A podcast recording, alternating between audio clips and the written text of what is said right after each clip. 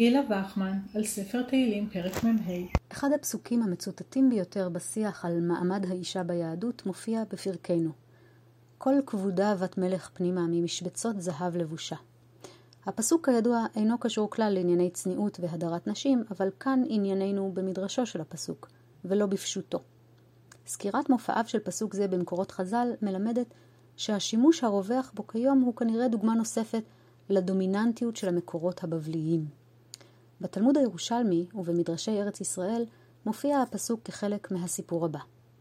מעשה בשמעון בן קמחית, שיצא לדבר עם המלך ערב יום הכיפורים, ונתזה צינורה של רוק מפיו על בגדיו, וטימאתו. ונכנס יהודה אחיו ושימש תחתיו בכהונה גדולה, וראתה עימן שני בני הכהנים גדולים ביום אחד. שבעה בנים היו לה לקמחית, וכולן שימשו בכהונה גדולה. שלחו חכמים ואמרו לה, מה מעשים טובים יש בידך? אמרה להם, יבוא עלי אם ראו קורות ביתי שערות ראשי ואמרת חלוקי מימי. אמרו, כל הקמחים קמח, והקמח של קמחית סולת. וקראו עליה כל כבודה בת מלך פנימה ממשבצות זהב לבושה.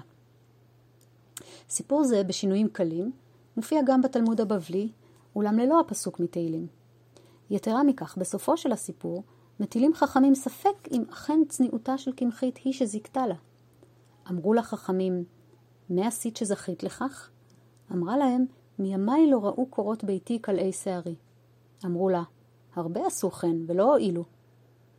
לעומת זאת, הפסוק מופיע בתל... בתלמוד הבבלי בעוד שלושה מקומות אחרים, בהקשר הלכתי הנוגע למעמדה של האישה. באחד מהם, יבמות אה, ע"ז עמוד א', הבבלי מצהיר במפורש, הכה תרגמו, כלומר בבבל הסבירו, כל כבודה בת מלך פנימה. במערב האמרי, כלומר בארץ ישראל, אמרו, ויאמרו אליו, איה שרה אשתך, ויאמר הנה באוהל. אין בכוונתי לטעון שחכמי ארץ ישראל היו פמיניסטים, אלא שבמקור הארץ ישראלי הדגישה הדרשה לפסוק זה את הקשר הסיבתי בין שני חלקיו. האישה שנמנעה מלחשוף את כבודה, אולי יופייה, אפילו בבית פנימה, זכתה למשבצות זהב, הלא הם בגדי הכהן הגדול. ואילו בגלגולה הבבלי הושמט חלקו השני של הפסוק, והוא קיבל משמעות חדשה לפיו מקומה של האישה בבית.